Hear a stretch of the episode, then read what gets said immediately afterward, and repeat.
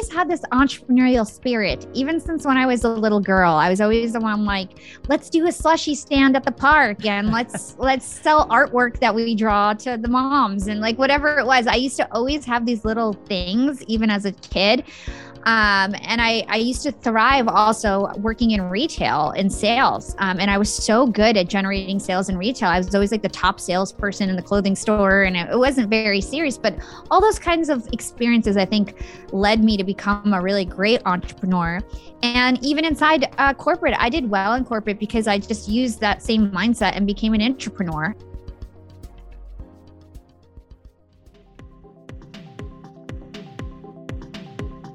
Welcome to the In Factor conversations about how great entrepreneurs started, stumbled, and succeeded. I'm Rebecca White, and today's guest is Hala Taha. Hala is the host of the Young and Profiting podcast and founder and CEO of Yap Media, a full service social media marketing agency for top podcasters, celebrities, and CEOs. She previously worked in corporate marketing for seven years at Hewlett Packard Enterprise and Disney Streaming Services, handling social media, email marketing, event planning, and internal communications. In this episode, we dive into how she has turned what started as a side hustle into the number one trending education podcast and her plans to dramatically change the future of the podcasting industry. Hala, thank you for joining me today on the In Factor. So happy to be here. Thanks for having me. Yeah, so I'm excited. I, I um, as as you know, I'm a university professor, and uh, I'm much newer to podcasting than you. I think you've been doing this. Uh, well, when did you start your podcast? April of 2018. To, okay, not that much longer. I started in in late 19 2019, but um, I'm just really impressed. Uh, I have listened to your podcast; it's great, and uh, you've got a tremendous following, a lot of awards, and it's just really exciting uh, to have you on the show today and share your story with uh, the entrepreneurs that listen to the In Factor. So, to get started, congratulations on Young and Profitable Media, YAP Media. Uh, you've done a really great job with Yap Media um, and your podcast. And I think you do a number of other uh, educational kinds of programs for uh, in, uh, young uh, young people who are really interested in expanding their lives and finding their passion and and all those great things. But i'd love to hear a little bit about your journey. I know you came through disney and and you've been on this fast track for the last few years. So and and and, a, and it's a lot of fun to see another female entrepreneur. So could you tell the audience about your story Sure. So um, I think a good place to start, where I think a lot of the love for broadcasting happened, was uh, in college when I got my first internship, which was at Hot 97, which is a world famous radio station. And so I ended up getting this internship at Hot 97. I loved it. I worked in the corporate area in the production department. It was my first like real job where I had to get like dressed up for work and I loved it. and um, you know, I got promoted very quickly and I was asked to be Angie Martinez's assistant. And she is like the voice of New York. She was at the time and was the biggest personality and it was the biggest radio show in the world. And so 19 years old, here I was like being the little assistant producer for the biggest radio show in the world.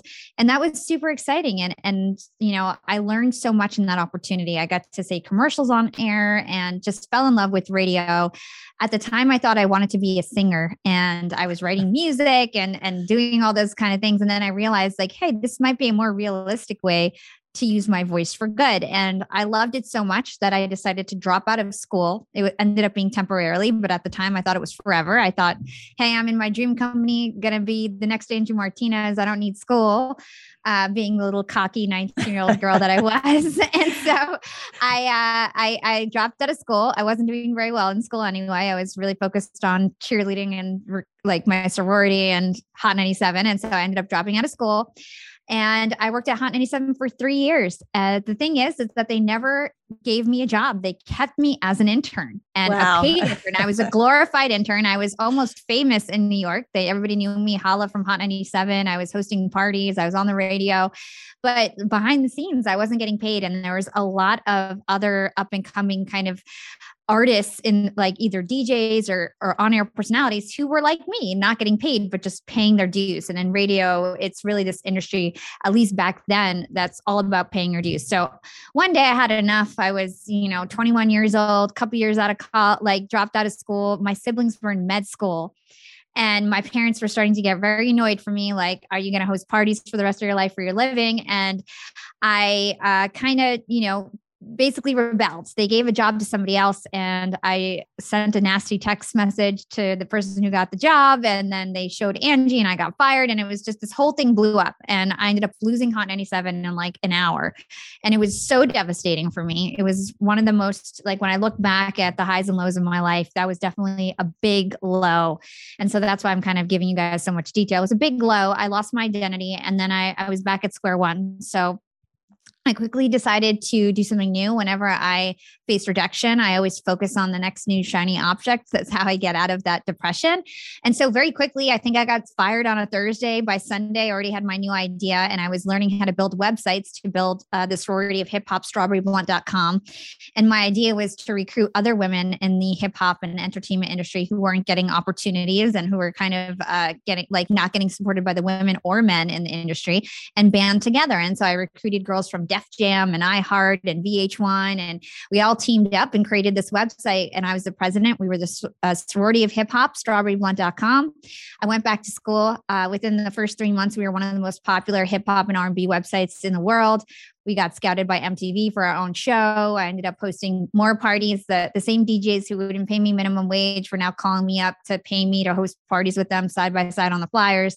And I went from being a- an intern that used to get coffee and, and do all the errands and do all the grunt work to being like peers with everyone. And uh, so that was really great. And it, it taught me a great lesson to kind of kick doors down and do it on your own and not just wait for somebody to hand you an opportunity. Even if you do good work and, and think you're doing the right thing, no one's going to look out for you more than yourself.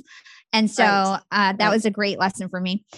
And uh, just to like wrap this up, uh, I went I did the strawberry blunt thing for three years. Uh, didn't really quite know how to monetize. I was really young, leading a team of 50 girls. It was very hard, um, barely, you know, making ends meet, and decided to shut it down when we didn't get a show on MTV after filming all summer. And they promised us a show. It's a long story. We can get into it if you want.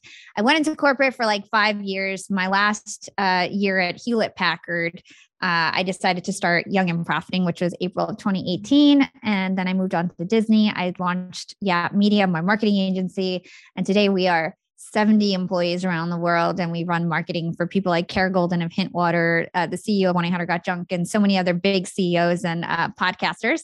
And I just launched a podcast network. So uh, that's uh, the my story in five minutes or so. Um, wow. Now that is a lot to pack into a few years because you're a very young woman uh, still, and uh, and into a few minutes. So that.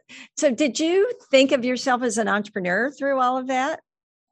Well, you know what? I always had this entrepreneurial spirit, even since when I was a little girl. I was always the one like, let's do a slushy stand at the park and let's let's sell artwork that we draw to the moms and like whatever it was. I used to always have these little things, even as a kid. Um, and I, I used to thrive also working in retail and sales. Um, and I was so good at generating sales in retail. I was always like the top salesperson in the clothing store, and it, wasn't very serious, but all those kinds of experiences, I think, led me to become a really great entrepreneur.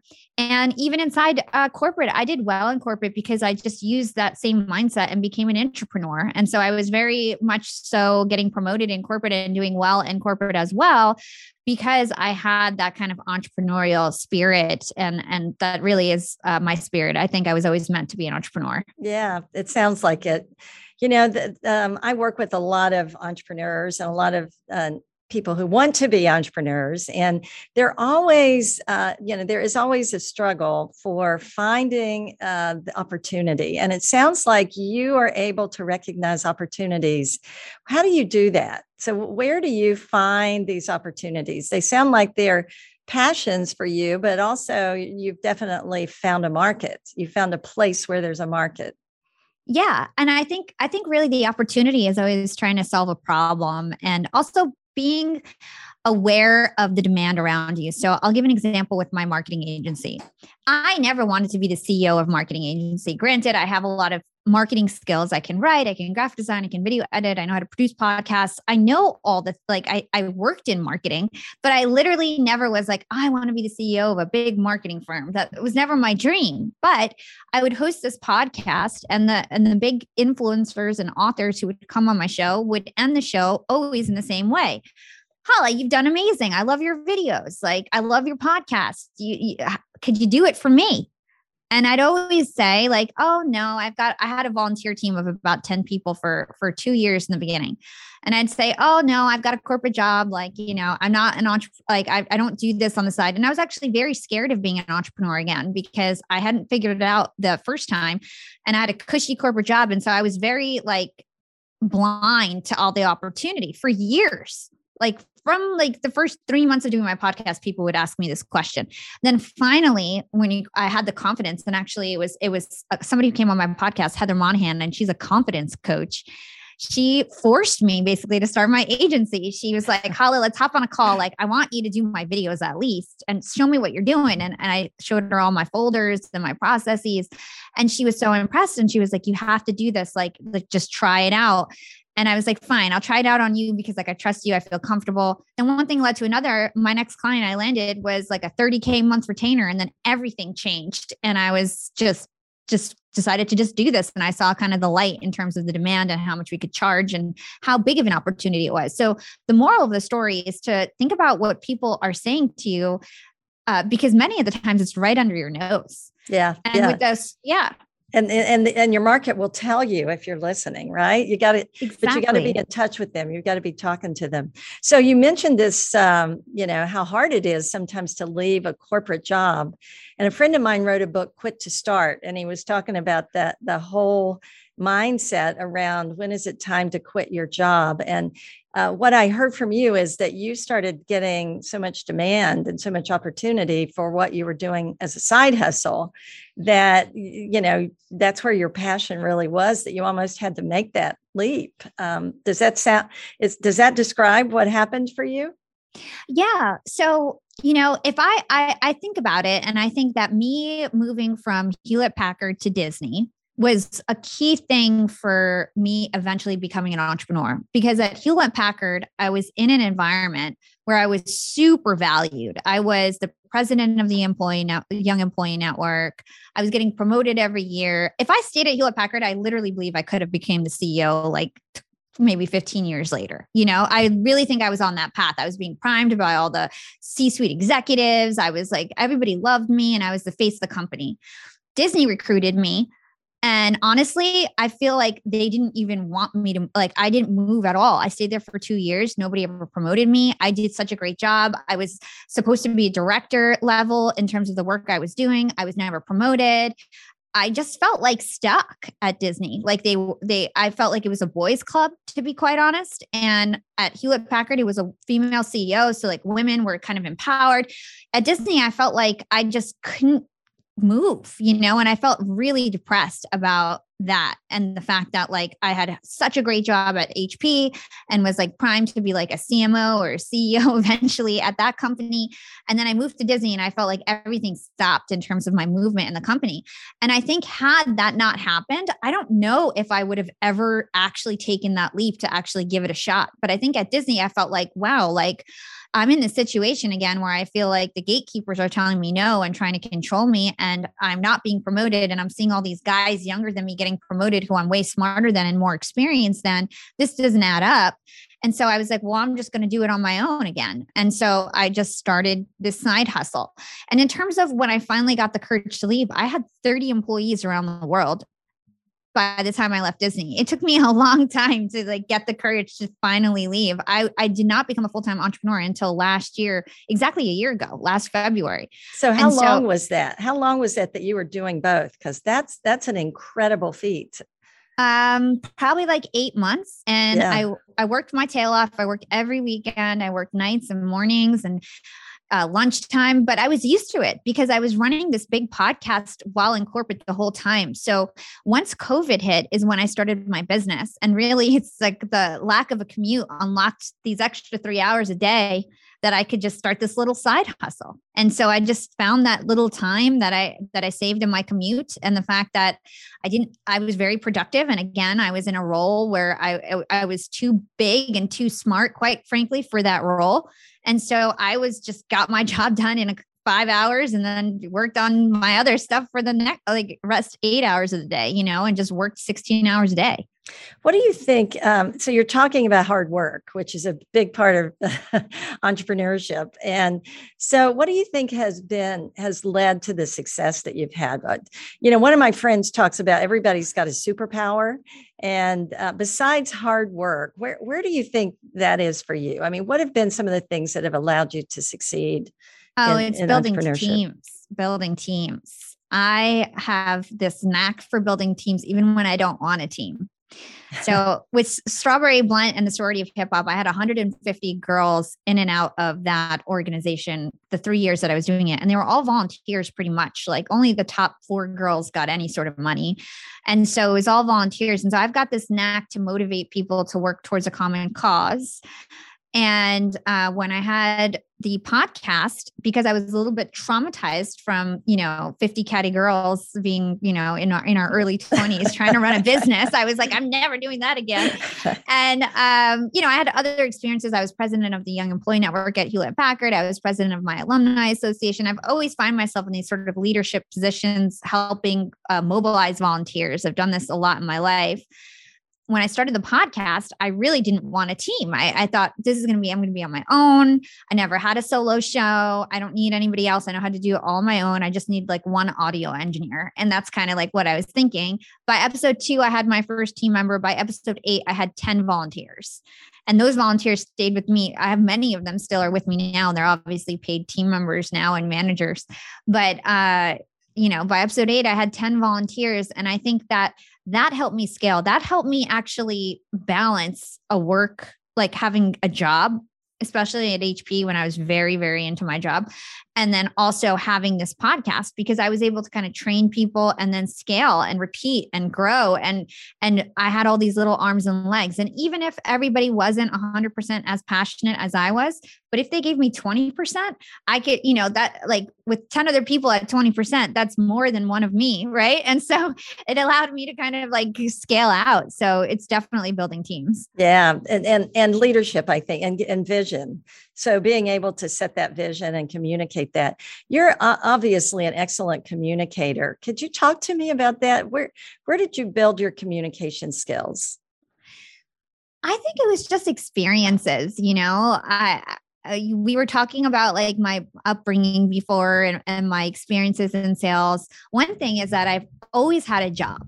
And I came from a pretty affluent family. Like my dad was a doctor, and like there was actually no need for me to work. And my parents used to get mad at me and be like, Holly, you just need to focus on school. But I was very adamant about getting these experiences. And so my first job was like 12 years old, like shampooing hair. And my next job was, you know, wrapping gifts in a gift shop. And I just always had a job you know and i think that talking to strangers and learning how to talk to strangers and persuading them as, from such a young age i think really set me up for success in terms of communicating later on and having like high emotional intelligence because i can tell immediately when i need to shut up or when I need to just listen and and things like that. And then I think later on in life, uh, you can always improve, of course. And I started this podcast, and I get to interview the brightest minds in the world. And one of my favorite topics to talk about is human behavior, um, because the whole world is based on how you perceive it and how other people perceive you. And so,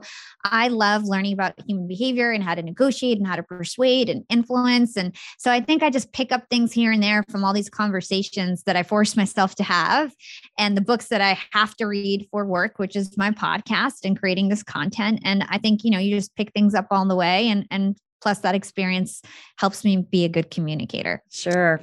You know uh, the, there's plenty of research that shows that entrepreneurs are learners and they love learning and they're curious and and it's not all formal learning. I've been in formal learning a lot of my life but like you, I think curiosity and being interested in people has been, you know, one of the, for me, one of the the best things about doing a podcast. I, I'm just always really interested in learning, meeting new people and learning about them, which can really uh, serve you well, I think, in, as an entrepreneur.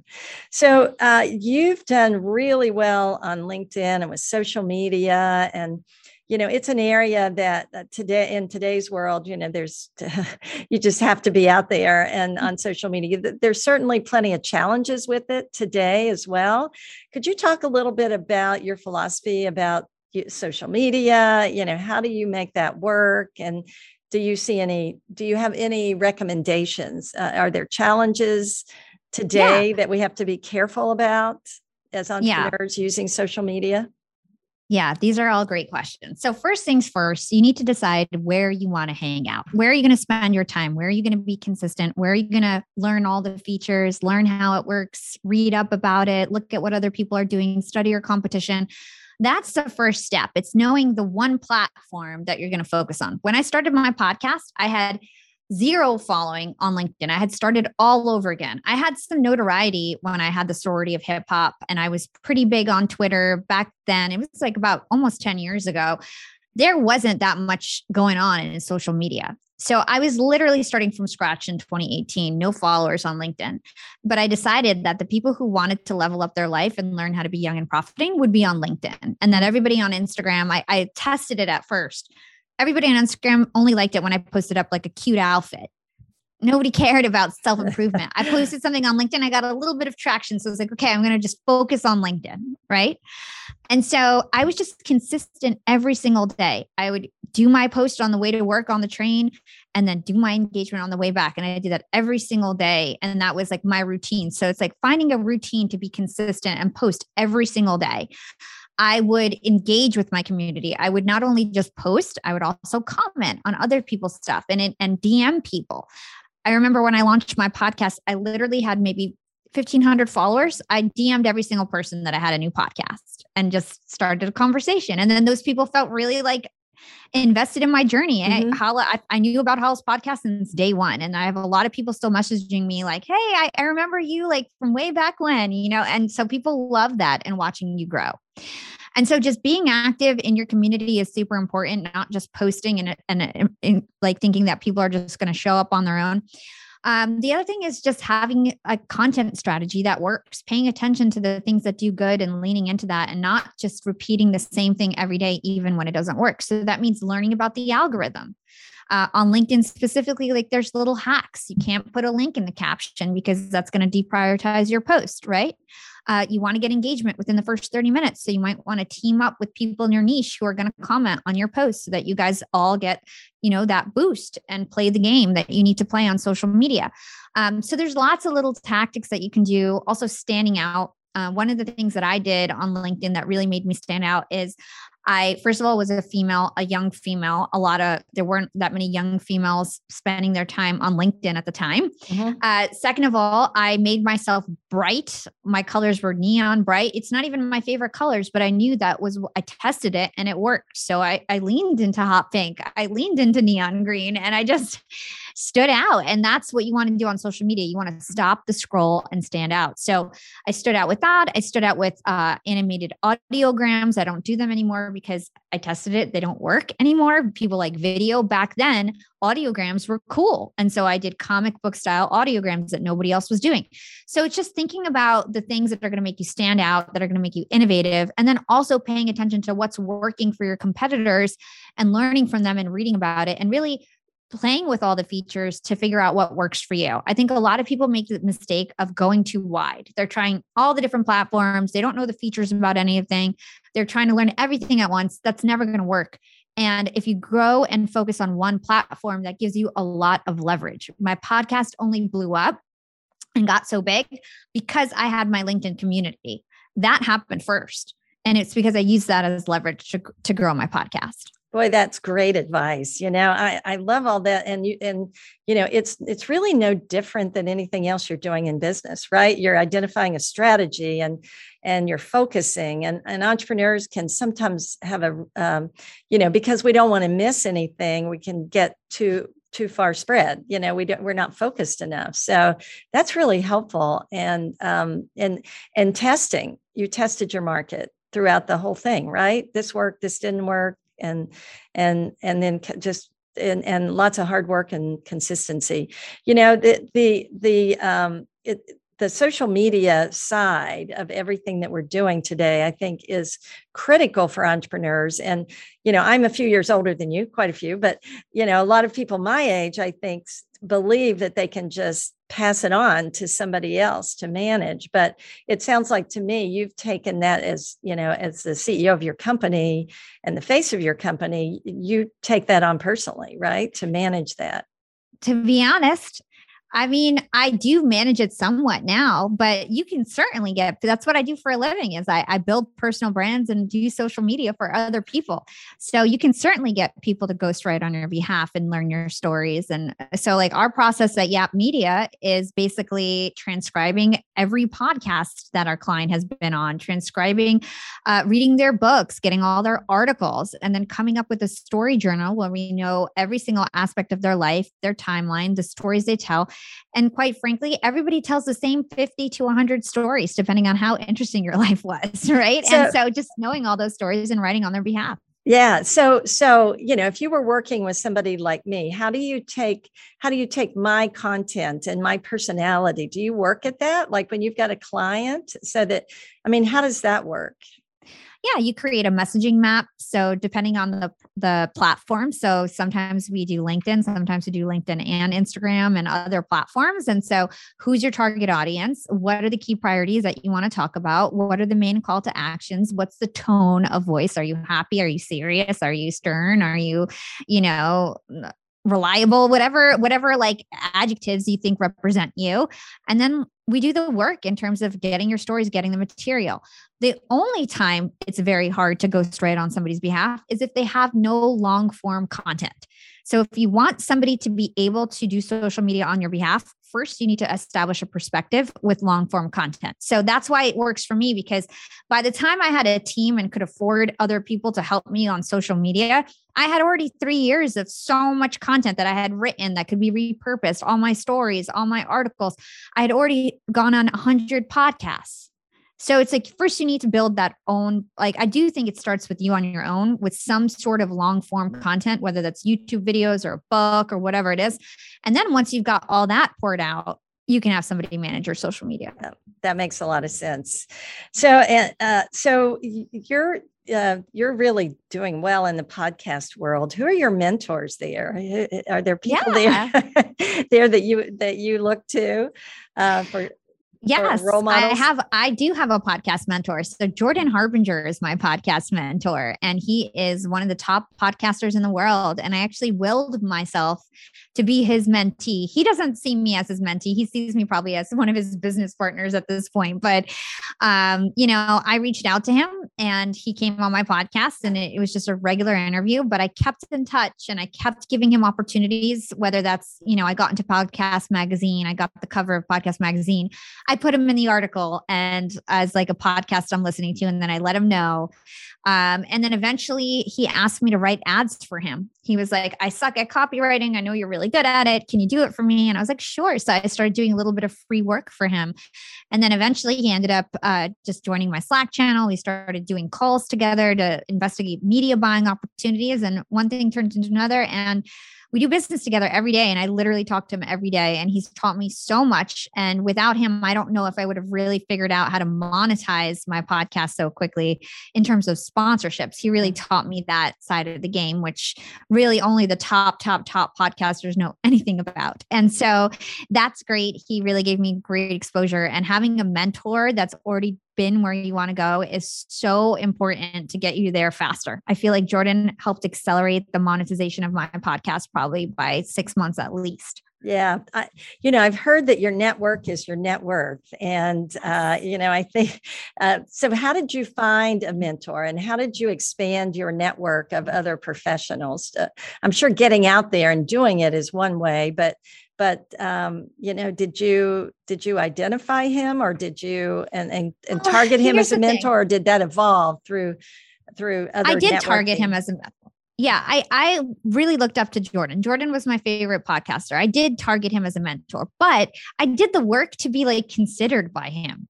Like I was doing media buying and doing really cool stuff and teaming up with other podcast players and telling Jordan like, "Hey, did you hear that like Castbox is awesome and all the all the listeners are on Castbox?" And he was like, "No, they're not." And I'm like, look at my i have 80000 subscribers. And he was like whoa this is amazing.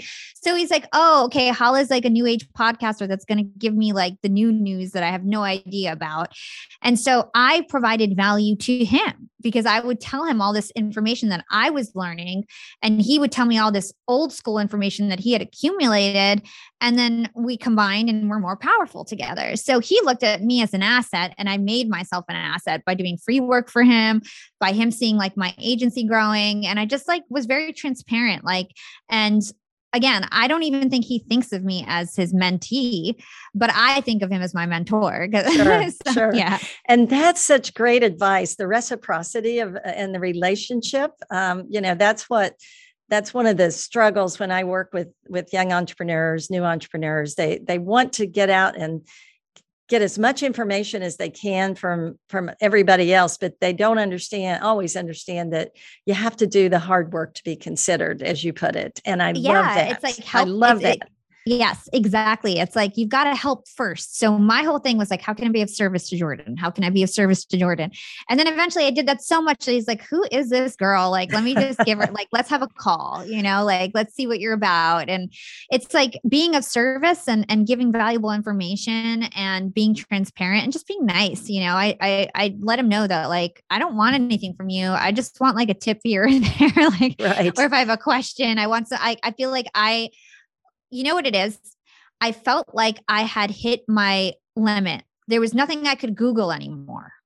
Right. And I needed advice from a real expert. And when he realized that I had that much knowledge and I just needed that, he realized, like, oh, well, this is somebody that I do want to work with because she's done all the work. She's not just asking me things that she could just Google it's really deep thought questions. And so i think he appreciated appreciated that as well. There's no doubt. And having you know i mentor a lot of people as well and i always learn from them if they do the work to deserve the relationship as you talked about. So great yeah. really great advice. I love that.